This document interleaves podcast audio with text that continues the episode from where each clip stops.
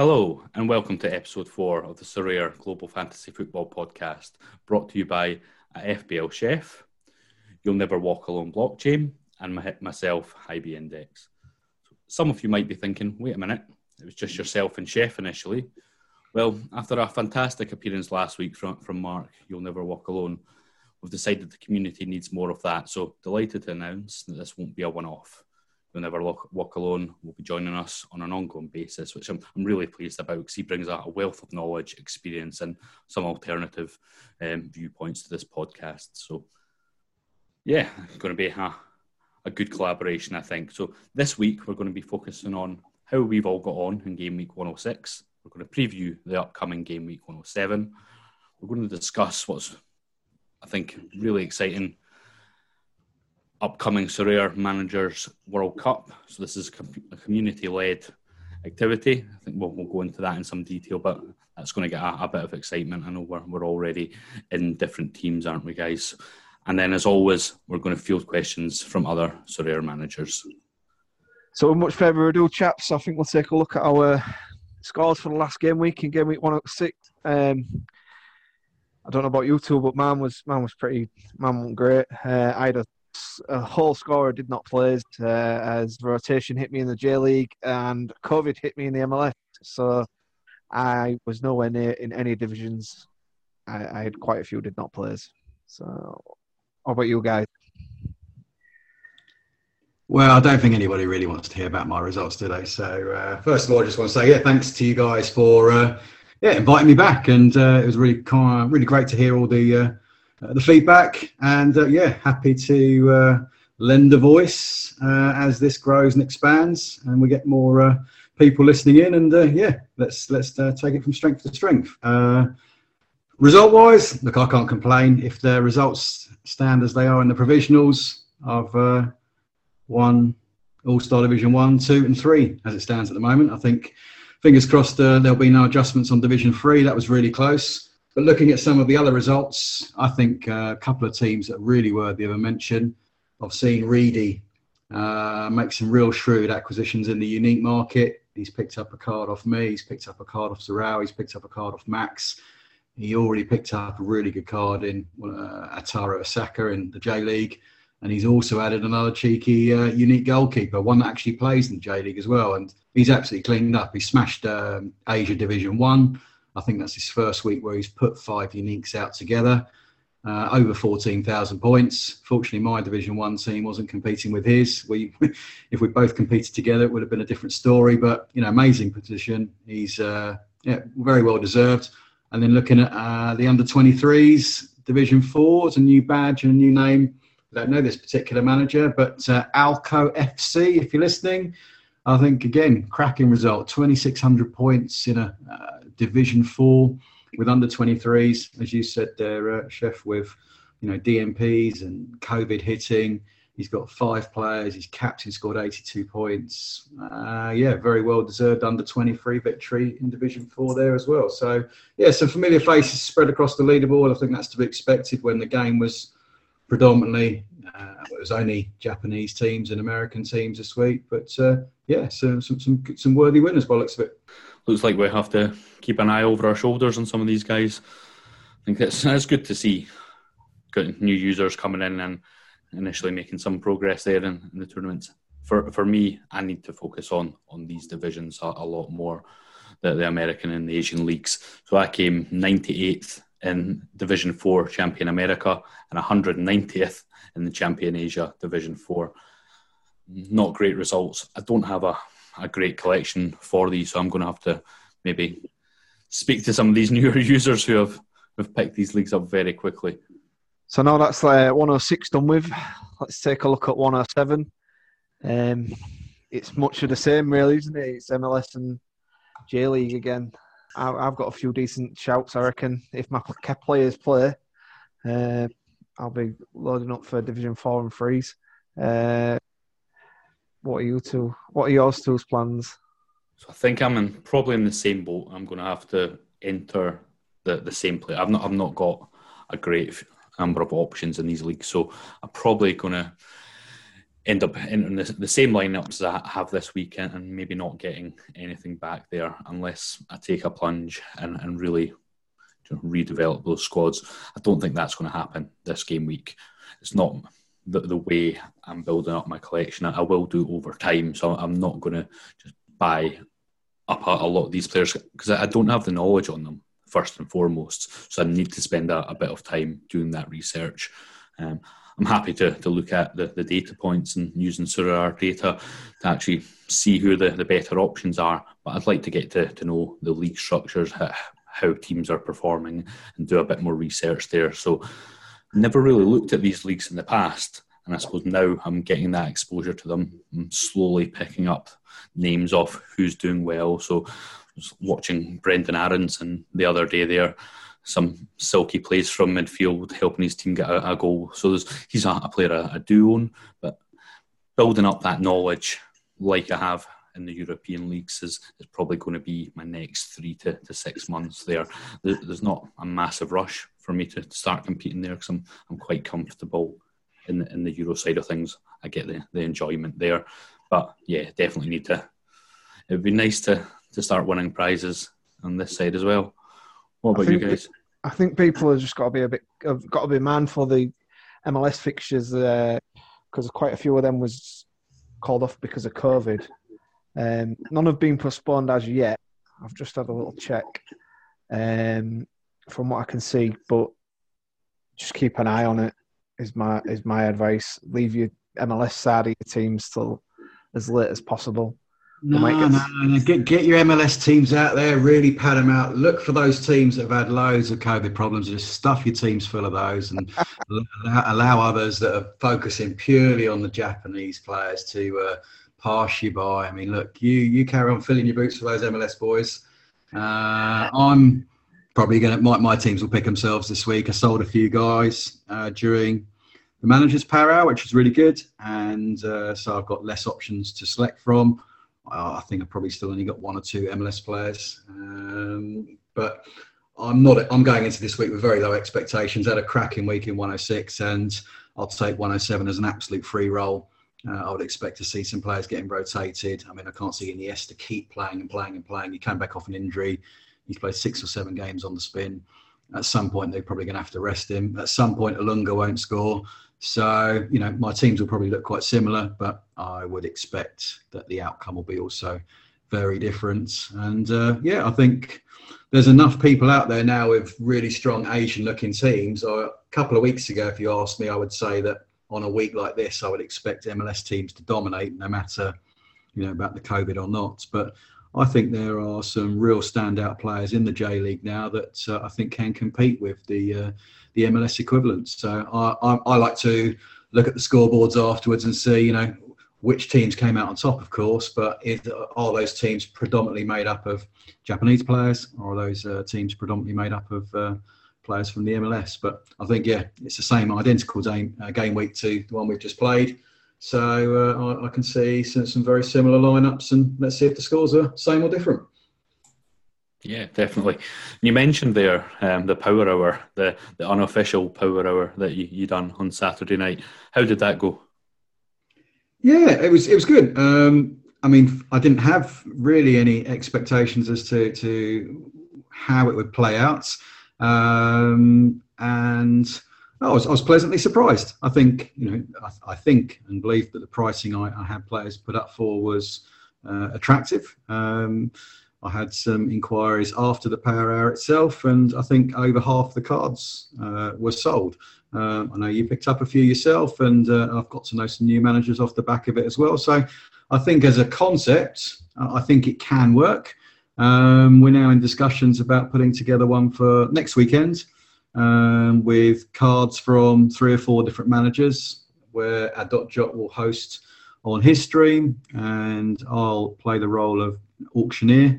So it won't be my cards up for sale this week. I'll be happy to act on behalf of other managers and uh, we'll go through the same process. And again, we'll see if we can prove if the concept works again. And if it does, we can make these things bigger, we can make these things more frequent, and maybe we can provide an, uh, a viable alternative for managers that uh, want to get a different way of exposing their cards on the secondary market.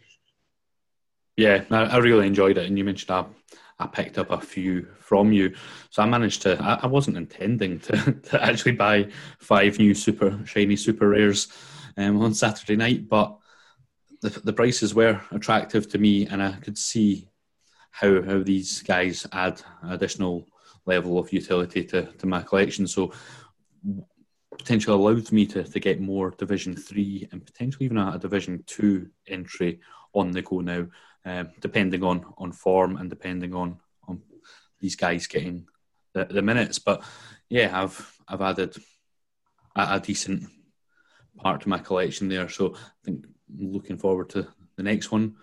Not sure if I've got much more money to be adding there, but I'm, I'm sure um, other new managers will, will be able to pick up decent cards at decent prices.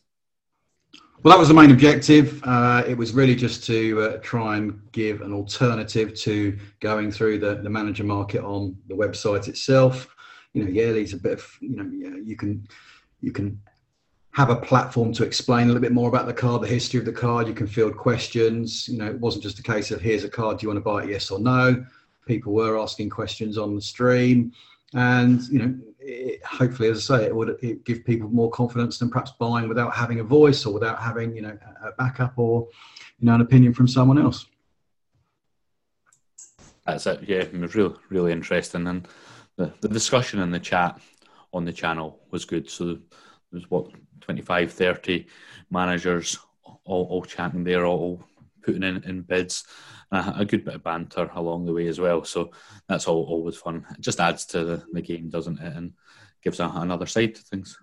Yeah, and I think there was people there for lots of different reasons as well. There was clearly people there that were buying their first few cards or, or venturing into the secondary market for the first time, and then older heads like yourself that have already got an established collection, but were looking at picking up bits to to complement that as well. So it was nice to have managers there from you know different uh, uh, yeah different backgrounds definitely. And I, I like the approach of allowing certain cards to be prioritized for the, the brand new users, those who, who only had a, a, limited collection. So there was a few there that were quite attractive to me, but I was happy to see them going to a new manager because that means there's, they're going to get more enjoyment out of it. They're going to be more competitive going forward, and they're they're more likely to build up their collection over the, the next couple of years. So, yeah, that was good to see, and I think we should probably look at making that something a, a feature of future auctions like this. Maybe not, but that, that's certainly my view. It'd be good for, for new managers to know there's a chance that they can compete because there are some some users on the platform that have quite deep pockets, and I, I think you, you, get comments like that on, on, the timeline from from time to time about how, how can you compete with these guys. Well, this is a, a route to do that, and there's lots of managers, experienced guys out there that want to to give new managers a bit of a a good deal, sort of an easy entry into the platform, mutually beneficial for for both sides, but obviously there's deals that can be done there. So it was it was good to see that side of things. So this last week we saw an interesting game on the platform called the Sorare Managers World Cup 2020. Uh, I know me and Hibby are in the same team, and I saw that Mark, your team's like a four side of who's who of Sorare managers. Well, I think uh, I think first and foremost, this format is is a fantastic concept, and uh, Clip, who uh, has uh, put together the groundwork for all of this and did a, a, great draw yesterday live for us all to see, you know, who we would be playing and our potential route through to the later stages. I think it's a fascinating concept which has got, you know, a whole channel ignited. It seems to have really sparked a lot of interest with managers from from all over the world. So uh, um, yeah, I'm, I'm, really looking forward to it. I'm, I'm one that actually really despises international football and can't wait for you know weeks like this to finish up so we can get back to uh, normal club football at the weekend again. But uh, yeah, uh, it motivated me and a couple of others to put together a you know little team called Luxembourg, and I think. we might be entertaining one of you, well, maybe both of you, in the next round if you can sneak past your first opponents. Oh, really? Oh. There'll be no sneaking past. We're, we're, confident. I think so. to be fair, this week I've been very busy, so I've not had an awful lot of time to, to look into the details. But we've got Tom and, and Buzz and Paul in the side, so they have been doing that. They're they're all over this. You've got a, a clear game plan, so yeah, looking forward to that matchup. Well, thanks. So you don't slip at the first hurdle. I'd hate to see that. There's always that, there's always that there's always that chance. We'll, we need to see what happens. But yeah, I think it's it's just really exciting having that extra game element. You know, so you're going to be entering these teams as you would anyway on that weekly basis, but then to have an off-site competition like this that involves a, a large proportion of the community, and as you said, managers from from all over the world competing in, in teams of four. Um, as a as a nation. So we're Scotland. There's there's various others out there who have taken a, a nation as as their home team, and we'll yeah we'll, we'll see how we get on. But I think it's it's going to be a a, a really exciting new element to, to the platform, and there's there's lots of other things that we can do like this as, as it develops. So the more people we have involved, the more ideas we have, and the more fun we can have. Yeah, I, I really like this concept of like squad battles. It's, it's, it's, I think it's a brilliant idea, and fair play to clips for putting it together. Um, he's done an amazing job on the Discord. Yeah, it's all inclusive as well, and I, I think you know it's and and it will help. I think show that there isn't that much difference between any of the managers in Division Four. I mean, anyone can win Division Four on their day, uh, and this just gives a little bit more edge to the, the weekly um, SO5 tournaments that we'll be playing against everyone anyway. But within that, it's a, it's a, it's a competition within a competition. You know, look, I'm, I'm an old timer, but on the other side of the coin, I've only got five common cards that I can choose to pick my Division 4 teams. Uh, so there's going to be a lot of, I would say, managers that have joined within the last three to six months that have got you know, more than enough rare cards that they can choose from, plus maybe a better combination of uh, common cards. This is not me looking for excuses already. Um, and so again, when you do pair off teams that maybe have you know newer to the game versus teams that uh, have got more established managers, you know I think maybe the the multipliers in, in these games could come into in, into effect too. And so um, yeah, I mean going back to the results from last week, my uh, Division 4, I finished 376. So if anyone played me last week, the chances are they would have got a point for their nation and uh, I would be uh, the embarrassment of Luxembourg. I think even I came ahead of you there. So yeah, that's that's good to hear. I like that. So we come to the part of the podcast now where we take questions from the community, from the Discord and off Twitter. Um, the first question is from EBR777. I'm trying to make the transition from rare cards to super rare cards. If you could do it all again, who would you target as your first or second super rares? That's a an interesting question. So you get I get quite a lot of questions around that. How do I, I move up a, a, division? And I'm still trying to piece together that myself, I suppose. But I suppose what what I would normally suggest to managers is to focus on where their strengths are, but also focus on the what cards they already have in that collection. So if you were looking to target your, your first one or two super rares, then you might want to look at what strong rares you have already in the collection that are going to complement them, that, that are going to allow you to build up that 66 cap entry team into Division 3. So that, that's probably what I'd look at. Do you have a bunch of really strong MLS, Asian European Challenger, whatever area you, have got uh, either a, knowledge on or, or, the existing collection for, I would focus on that first.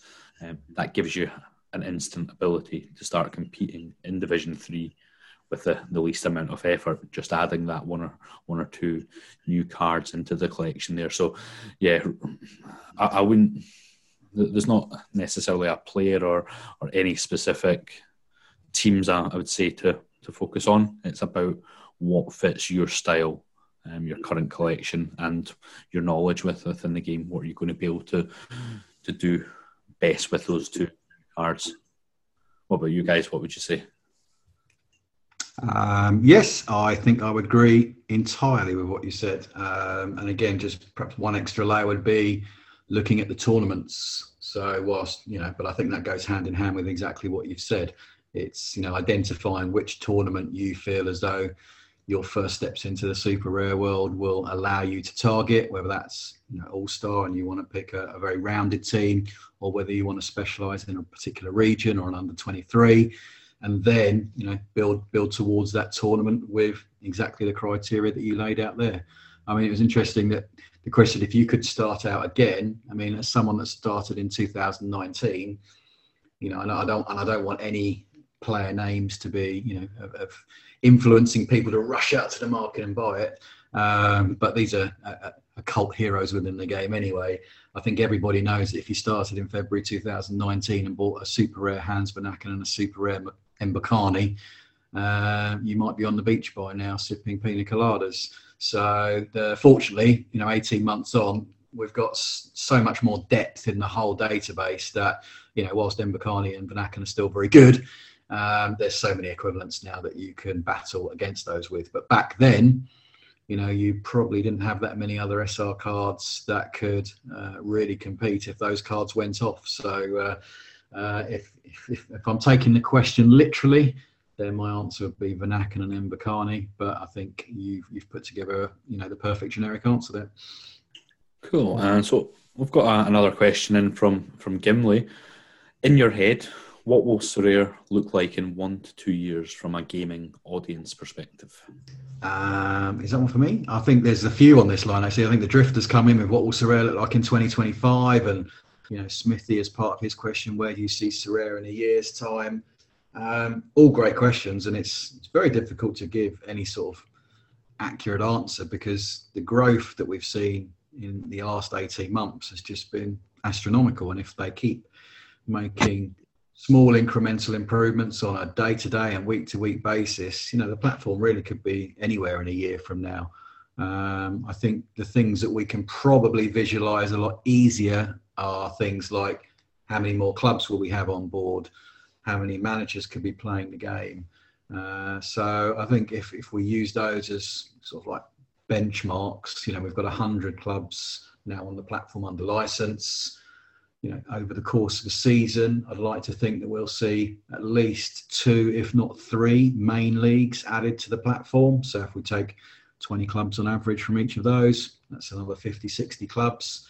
Uh, I think there'll be other clubs uh, that they'll be picking up in advance of signing on full leagues. So I, I can I can see another hundred clubs, for example, uh, in, in 12 months' time apart uh, from apart from Liverpool, Mark, who, who, would you like to see on the platform? Who, was the one club that you really, really want to see on the platform? Um, I don't even think there is a one particular team. I think that each one has a, a, a, ripple down effect. I mean, I think things like more in Germany would be interesting to start. We've got Schalke and Leverkusen, which are two great teams to get us started. But I think everybody wants to see Dortmund and the youngsters that they've got. Bayern Munich will be, you know, monstrous as well to get them on board. And I think, again, if you look at Spain, great start with Atletico, Valencia, Betis, but who wouldn't want to see Barcelona and Real Madrid? So I think if, as long as they keep making these step up in, in all of the division, in all the leagues, they've got a, a starting point in. Um, would it be nice to see Liverpool? Yeah, it'd be nice to see Liverpool perhaps after a period of time where prices come down. um, but look, any any big team is going to have more interest and more people talking about it, and then if they do get any of the the, the next big 10 or 20 clubs that join, it's just going to make uh, the other ones uh, easier to, to follow on. So, uh, look, I think we've had PSG, which has been great. Uh, there are rumours of other big ones in the pipeline. So, keep them coming. And then I say um, that they'll keep attracting more. What about you? Um, I think Dort, uh, if what what club I'd like to see, it'd probably be Dortmund. Yeah, I think they're some really exciting players. That's what I, w- I would suggest. Yeah, mention that that Haaland card. It'd be up there with the, the Mbappe, wouldn't it? Sancho, of course. Sancho, God, yeah. that'd be what a card that'd that, be worth. That's just going to go crazy. Well, so, what about Emre Can? I mean, to, to, be fair, I bet he ain't bad on the Matrix actually because he he likes to recycle the ball, doesn't he? So I bet he ain't bad. Overhead kick against Watford. Don't forget that one. I can't be watching that game. I think there's, as you said, Mark, there's we've already had that confirmation that there are lots of teams coming. So we've talked about there there being dozens imminently coming over the, the next 12 months. I think you're right. A hundred additional teams coming on board. Um, it's probably not far off at all. And we've got the, the Ask Me Anything coming up. So this is something that Nicholas and the, the guys have agreed to start doing on a, a quarterly basis. So that's really exciting because it gives us the, the ability to ask these questions and, and maybe get a, a, bit more detail rather than our own speculation. So that's going to be on Wednesday um, at one, one o'clock the, the 14th of October there. So you've got plenty of time to get some questions that you want the, the guys to answer in there. So get onto the Discord. It's in the announcement section and you can submit your questions and also upvote the questions that have already been asked. So the top 15 questions will be answered in the initial segment and then there'll be a, a another open segment there for, for managers to come on and, and ask Nicholas and the guys anything. So yeah, really exciting to see that. I'm sure there'll, there'll be lots of, of new information that comes out. I just think what a time for the platform. It's it's just it just seems to be really taking off. I think also Definitely. another way to answer the question could be to look at it from a, a new user's point of view. Um, and I think again, I haven't been through that process of signing up um, because it doesn't apply to me. But every time I speak to someone, it looks as something new is happening, a new tutorial, a new draft system, and, and I think all these little things that will allow the first time viewer, you know, who might hear of Sorare from you know a variety of different sources, they go to the Sorare website for the very first time. I think it certainly looks the parts. Then they sign up, they register, and then they're faced with whatever splash screen comes up first.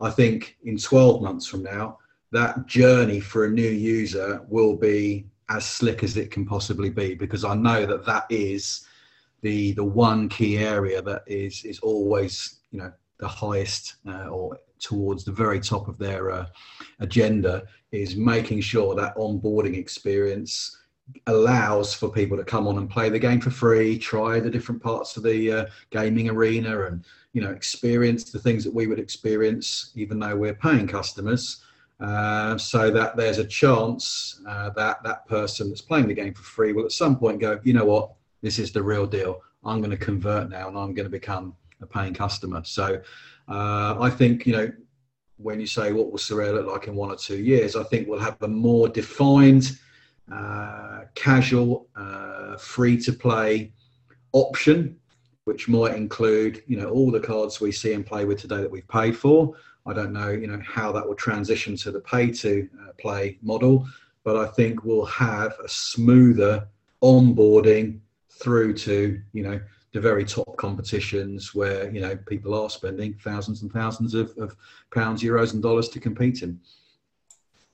Definitely, and it's it's clear that that is one of the, the major focuses um, from the team. So I'm sure there'll be lots of developments in that space. And she said every every couple of weeks there seems to be something new added, and you know, just a, an extra shine added to the, the platform. So long may that continue, and I think we're we're still going to see that for, for an awful long time. I actually the other day there um, I looked at how many managers were on the platform, so using Sorare data to look at how many cards were were held by individual users. So about four and a half months ago, 999 owners had had one or more blockchain cards. Fast forward to, to three days ago, and that was 2002. So we've seen a, a doubling of the, the managers on, on board with one or more cards, um, and that number got higher at some of the, the upper levels. So we're we're seeing that people are finding this platform and then quite quickly starting to, to add serious numbers to their collection. So the owners of 100 or more cards went from 58 to 155 in that same period. So quite a lot of people have taken the the quick steps to to build up that, that collection quite fast. Um, and that, I think that probably takes us on to, to one of the other questions that we had in, and this one's for, from Brian, one of the, the admins. Um, on Sorare. So he asks, what was your aha moment and, and why? You want to say that first, Mark?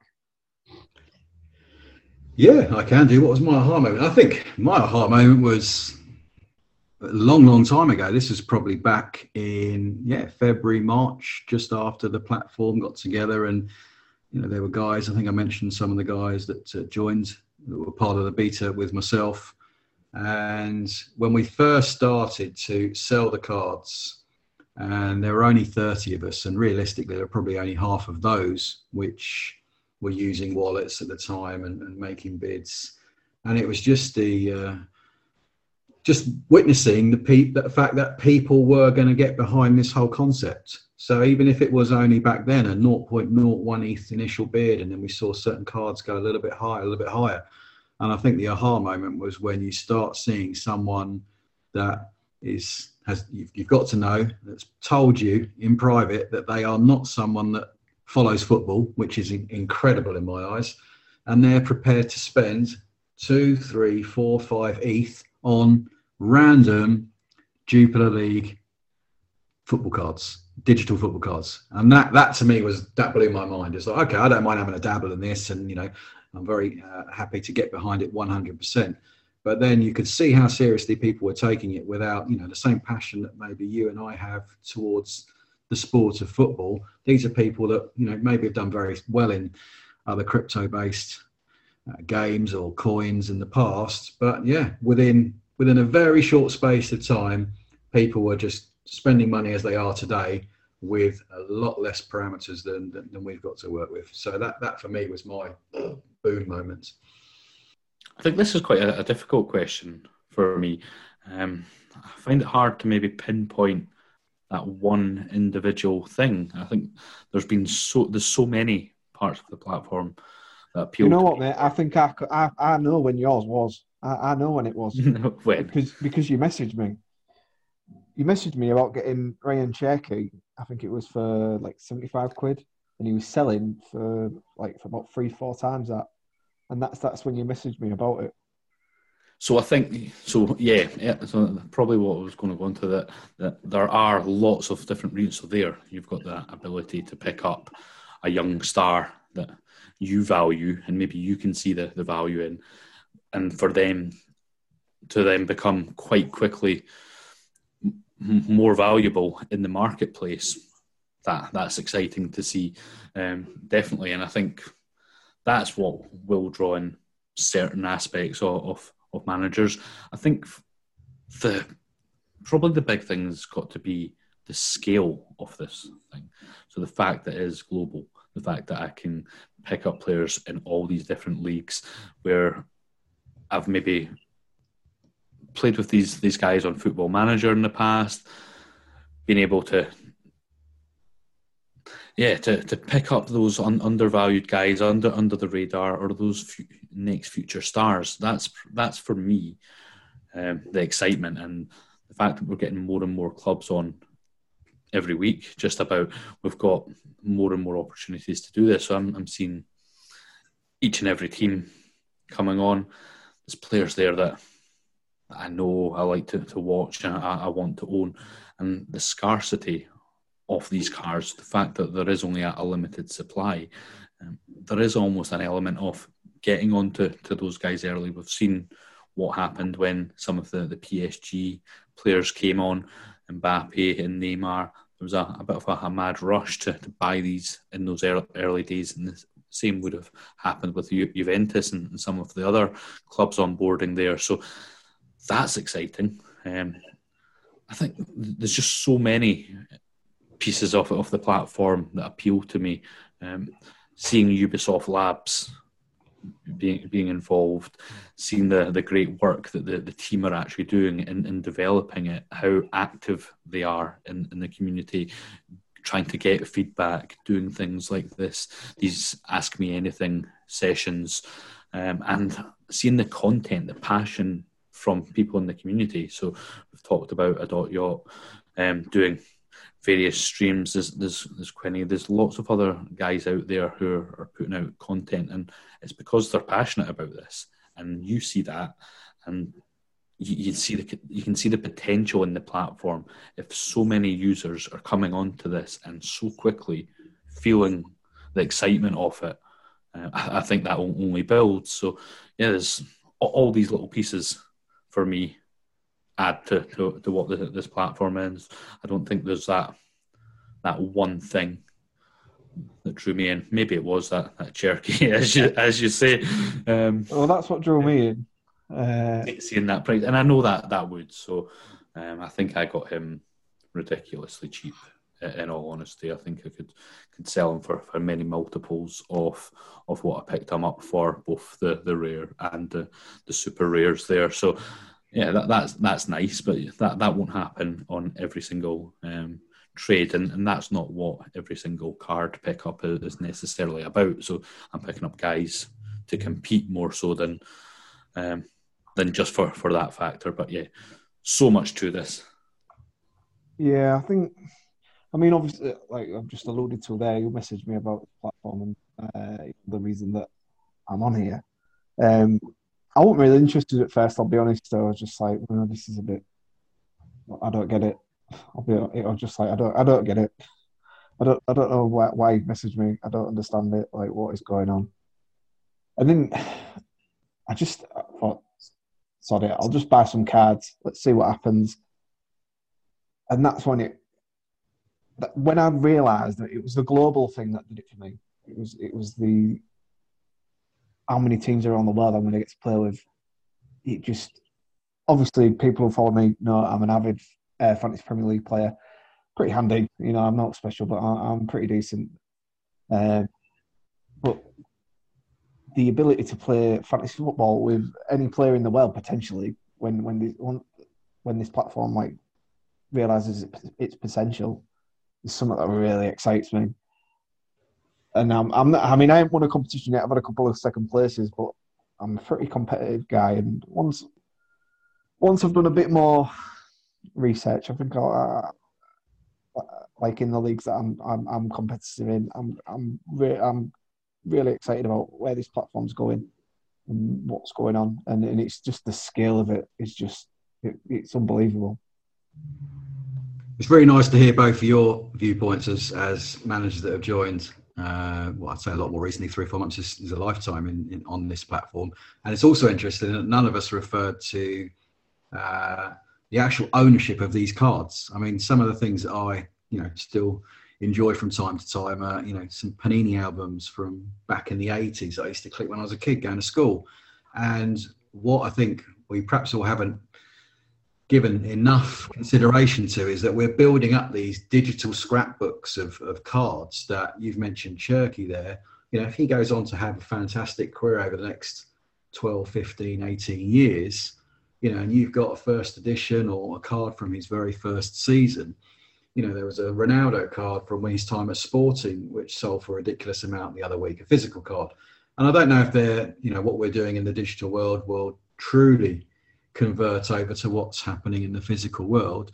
But there is a chance again when the dust settles in 10, 15, 20 years, and we look back at some, I already look back at some of my 2018 19 cards and think, you know, these are cards I don't want to don't want to part with. They have, you know, probably very little utility value in, in tournaments right now, but you know, they they form part of the fabric of my collection, which started with me, you know, 18 months ago. And I think there are lots of things that Sorare can and will go on to do with, you know, the customization of these cards. You know, there's there's things that can be done with NFTs that will make these even more personal to us. And we've all referenced um, of playing fantasy football with cards from different countries. You know, you start compounding that when it actually becomes your team and players that you support on a week to week basis and you take that ownership to a very, very different level, then you compound in the scarcity and then you compound in the utility as well. Yeah, I think we really are still only scratching the surface. I mean, most cards you can still go out and negotiate and buy off someone. Um, but at some point, you know, you, are going to go around knocking for, you know, people go around knocking for an Oblak card or people go knocking for, you know, now a Neymar and Mbappe. And you're going to have to offer some serious money for someone to, you know, say, no, I'm, I'm not. I'm not going to pry. Not going to. Not going to let you have this one. I'm afraid. I, have I've done my research. I've bought it, and it's mine now. And so when you when your team hits the platform, then you know, yeah, you're going to have to start scampering around and finding some capital because I think people are people are going to go nuts, and it's only going to it's only going to escalate. That's it. I, I'm I'm sure I'll be buying Hibernian players when they come on, regardless of their utility value. It'll be a, a sentimental thing. Um, for, for me, the first ever digital Hibernian cards. Um, fingers crossed that that's sometime in the in the near future. But yeah, I think others will will do the same. There's, you referenced there's people who are on here maybe not with the biggest football background or or true passion for it, but they can see that there's other opportunities there. So we see cards that maybe have had a, a misprint or or cards that, that match the, the, series and the, the shirt number, um, the the one out of ten series, those kind of things fetching premiums. And I think as this develops, as we go through more years and more iterations of, of these players, that kind of thing comes more into play. Um, so yeah, really exciting. I, I, actually really like the look of the 2018 cards. I've got I've got a, Mor- a Morioka from 2018, and uh, I just think they look so different. Like, I actually prefer them than uh, the new cards. Look slick, don't get me wrong, but I just I just like the, the old cards. Yeah, and then people and this will play into you know people's decision making moving forward. Uh, and there's definitely a mix there. I think I've had conversations with others who are the complete opposite, actually, chef, um, who are, are thinking, should I sell my old card for the new one because they like it better, not because it gives them any more utility. They just they like the, the look. They, they do look slick. They do look slick. The new cards. and it'll work both ways, won't it? So there'll, there'll be those who prefer the older styles, and I think maybe attachment comes to that as well. Yeah, definitely. I won't be selling Morioka anytime soon, anyway. Right, shall we move on to another question from the community? This one's from uh, Buzzing Paul. The SO5 reward system forms a crucial part of cards utility. What improvements could be made to the current system to make it more efficient and economical? Yeah, so I, I think that's a, an interesting question, and obviously we've, we've seen that there there has been a, a new iteration for, for rewards there. So the, we've seen that there's going to be a higher element of Ethereum paid out, so so more cash value prizes, but a, a clearer um, direction from the team in terms of, of what cards are, are going to be put out. There's going to be some some tweaks based on some great um, community feedback. So we're hopefully going to see less cards that have uh, players carrying injuries giving out as rewards and seeing more more value um, as re- reflected by how the the community value players rather than purely from a a financial or previous sale point um, perspective. So I think it's going to be interesting to see how how that plays out, how how that changes the rewards and payouts over the coming weeks. But with anything, the team seem to be on the ball with monitoring and, adapting as they they need to. So the ecosystem in the game is you know, one of the, most important parts. The getting the balance right and how we give out rewards so that com- competing is in, enticing enough, and there there is that desire to do so because you're you're going to get these nice shiny rewards and also maybe some Ethereum there as a as a, a bonus, but it needs to be done at a level where it doesn't devalue existing holes. It doesn't take away from the other parts of the market, so the, the auction system and the, secondary market. So, yeah, it's one that there's there's going to be regular tweaks, I believe, over over the coming months and years as we develop, as we grow. There's got to be that balance of the, the amount of cards in circulation, the amount of cards that are being given out as prizes, alongside how many new users are, are joining. So that is a, a very delicate balance and something that the team will be looking at. For, for me, how do we, we make it more efficient, economical? Um, I don't think that's for, for me to say. I think that is something I don't have the, the data to see that. I think that's something that the team need to, to look at. And I think as part of the, the Ask Me Anything sessions, as part of the, the ongoing feedback loops that we have, I think we'll, we'll get the information as to why decisions are, are being made, why why these these changes um, get made over time. So yeah, for, for, for me, it's just monitoring that, taking on board that feedback. Um, but I'm quite excited to see what that new iteration looks like and see if we, we get some more. I'd be quite happy to get some more Ethereum in prizes. Allows me to, to do some deals on the secondary market. What about you guys? For me, uh, I think you've you've covered um, all the major points there. I don't envy the team's position because it's it's it's, all, it's a constant moving target. Um, you know, I think to date we've all enjoyed, you know, a fairly strong way of being rewarded. Uh, they've been very generous with the card distribution. Uh, it's been very clear. You know, yeah, there'll be there's a few anomalies along the way, but I think as long as you approach the prize system with, you know, you know, sensible expectations, um, you know, by and large, the cards are, you know, falling into the right categories. Yeah, okay, I, should have got this one, I should have got that one, I could have had this, I could have had that. You know, yeah, there's always going to be that. And, you know, we're getting to the stage where we've got cards in the mix from different uh, countries, different seasons, they've got different finishing dates.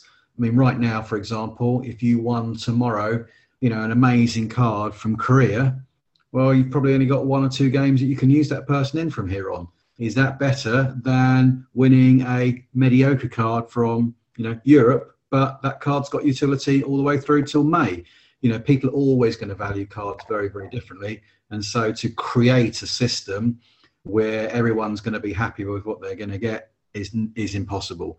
So as long as they are listening to the community, which they are, and as long as they're you know taking out things like long-term injured players, which I think is a great start, uh, um, you know, I think there's there's not really much more they can do. You know, there has to be a random element to it, in my opinion. I, I, I prefer the random element to it than the, oh, I know I'm definitely going to get this for finishing there, or definitely this for finishing there. The inclusion of more ETH will take pressure off, as you've said. Um, distributing prizes out too quickly earlier on in the season. And hopefully, you know, there's there's been plenty of people that have said, "Oh, I'd play more or I'd spend more if there was more ETH prizes." Well, we're going to get to see if those people uh, are true to their word. And uh, we'll hopefully get some more competition from those that like to just play for, for, for ETH rewards. That's it, yeah. So definitely very positive. Um, I think you touched on something there that maybe comes into what the, the next question. So around how you value players. How how do we actually value players and, and that will be different for, for everyone, won't it? And so what somebody perceives as a, a, really valuable reward might not be the first choice for, for someone else, and that will come down to, to maybe how they play the game. So, I've got a question from Reedy around what's more valuable, a solid, dependable super rare, or an inconsistent in and out the team unique? What are your, your thoughts? So, for, actually, let me let me jump onto that. So, for, I think for, for me, so I don't have a and in and out the team unique. I don't have any uniques at the moment, but I've thought about this recently. So we know the Mbappe unique is going to be coming up at some stage. I was thinking, you know, if I could, if I could make thirty thousand pounds available to, to get myself in the mix for, for that auction, would I? Um, and at the moment, I don't have enough other players to surround him with to make an immediate return. I don't have the the squad to actually use him as competitively as I, would like to. So for me, getting a, a, couple of dependable super rares in would actually enhance my current output quite well. Um, so yeah, for, for, for me, getting some dependable SRs that, that could actually complement my existing holds would be the, the more valuable option for me because it gives me that ability to compete and win some prizes um, as a, an individual item to trade. Potentially the, the unique um, dep- depends on on that player and, and what that future demand is though. But yeah, for me, I would always focus on trying to get that utility first and foremost. Um, I will give a vote to the in and out of the team unique. Um, for a couple of reasons. I think solid, dependable SRs are nice, and this is not me speaking from perspective of I've got SRs, I've got uniques. This is you know, blank canvas. Um, I think if you start looking at the way that the competitions are, or sorry, the tournaments are won and lost, having cards which have the ability to really hit high scores is what you need. And I think this was picked up on a stream earlier and another conversation I had. You know, if you've got a team of steady eddies, yeah, that's nice. Uh, you might end up getting some, you know, prizes towards the, mid you know, fifth, eighth, tenth, you know, fifteenth, depending on how far down they reward.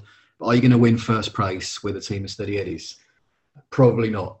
Are you going to win a uh, competition with a team of players that you know could be you know mavericks and shoot the lights out one week and then do absolutely nothing the week after? Probably yes.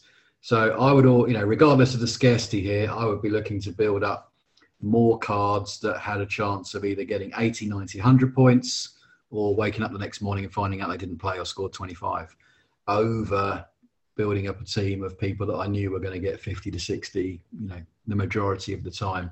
And also, uh, you've said it from a valuation point of view, and it's amazing. I watch the unique market, you know, all the time, you know, and it's it's fascinating to see you could have uniques on the market for, you know, low prices, one and a half, two, two and a half ETH, let's pick, you know, really low price, and they might not budge because people will just look straight away at the uh, previous five scores and they'll see DMP, DMP, DMP, DMP, DMP, right, not touching him. That person comes back off an injury or starts to get in the team again and gets two or three scores. And we've had scenarios like this of cards, and I've owned these in 2019. You know, and it's, I don't think it's it's not going to make any difference whether I mention their names or not. Collins Fai, for example, and Simon Druckelrod. I think that's how you pronounce it. So you got some random uh, defender, fullback from Standard Liège, and uh, left wing, left midfielder, left left back from Antwerp. And these cards have done the rounds amongst unique managers, and uh, you know they can be they can and have been bought for anything between one and two ETH. And all of a sudden, they get back in the team, have three or four good performances. You can dangle them on the market, four, five, six ETH and it's just amazing because you'll get managers that join at different times, and someone that hasn't seen the, the, full history of that particular player or card can go onto the market on any given day and go, "Wow, that does look like a four ETH card," and then you know. Two months later, that guy would be out of favour again, or be injured, or be off the team, or be transferred, and boom, that card goes back down to being a one or one and a half ETH card at best. So I think the perception of the uniques and the the range, the value of, uh, that they can uh, be seen to be worth or not worth, to me makes it going for you know if you can pick up an inconsistent or you know unique at the lowest end of the market, it sometimes doesn't matter who it is. You can just bide your time, wait for that moment where they you know get back in the team, get a transfer team to a team where they start playing again. And I think unless they retire or go to Saudi Arabia, there's always good money to be earned on the uh, on the uniques.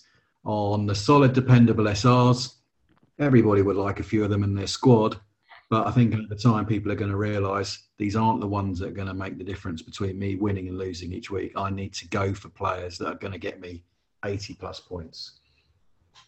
And I get that. That that makes um, perfect sense. I think one thing to obviously call out is there there will be people we, we can't assume everyone is going to be in the position to, to be able to compete in the unique market. And I know you talked about there, there's opportunities to pick up some uh, a fair, a really reasonable price, but that still may be out of a, lot of users' um, budget range there, and they, they may not want to to simply buy a player to to to hold um, for a, a period of time. They might want to, you know, there's going to be lots of users who will want to compete within this market for under one ETH. So they're they're not really going to be able to to compete and actually play the game um, using uniques. So I suppose that's maybe more where my answer came from is how to get utility from from that player um, and add to your existing collection. But yeah, I think that just shows the Points. flexibility of the platform, really, with the variety in both your answers. Definitely, and there's so many ways to play it, and for, for different budgets and different styles styles of play, different. Not everyone has hours and hours each week, to, to put into studying fixtures and form. Other people want to, to be able to, to buy their cards and enter them fairly standard on a, on a weekly basis. Pick the, the players they trust, they know, put a, a good collection together and, and, just enter that. So there's going to be lots of different techniques, isn't there? So, yeah. Right. I think that uh, pretty much covers the, the questions that we got uh, asked on Discord and Twitter this week. So thanks to everyone for submitting it. There was a suggestion from Surface to Air Missile. Uh, who suggested you'd like to see a fun segment of the week idea. Pick a random player in the top 100, analyse the player, and talk about the player in the context of both global football and Sorare. So yeah, we like this idea, and I think given that there's uh, a Sorare AMA coming up tomorrow, perhaps next week, uh, the three of us will be you know, able to uh, start that new segment. And so what we'll do after this is we'll post up on Discord and Twitter some of our short list of players that we uh, feel confident about uh, discussing a bit more, and then we'll allow you guys to upvote uh, so that uh, yeah we can uh, start to uh, kick off this section next week. So yeah, we'll pick some players that are quite prominent in the tournaments, recent tournaments that have done well for, for different managers and helped them win prizes, and we'll all give you our analysis of those next week. Yeah, looking forward to that. That should be quite interesting. See who we all yeah, see who the, the guys want us to review and, and what we think about them. I'm sure we'll have different viewpoints on on different players there. But, yeah. I'm just happy that Chef has already volunteered to take all of the players from the K League. So uh... yeah, I'm I'm skipping those for sure. Bagsy, Bagsy Europe. Thank you very much. Uh, I don't, man. I don't, man. You're going to have to. Otherwise, uh, I'll have I'll have Wikipedia up or something. I'll have to I'll, I'll, yeah, that's fine. I can take the J League and the K League. It's fine. You got the best pronunciation as well, so. Uh, don't know about that. that's it. So, guys, thank you as always. That brings us to the end of today's Sorare Global Fantasy Football podcast. I hope you found it uh, useful. As always, if you could like, subscribe, and leave a review, then we can help introduce the fantastic concept of Sorare to new users. If you haven't already joined, then grab yourself 10 free cards to get going by using one of the referral links in our profiles. See you next time.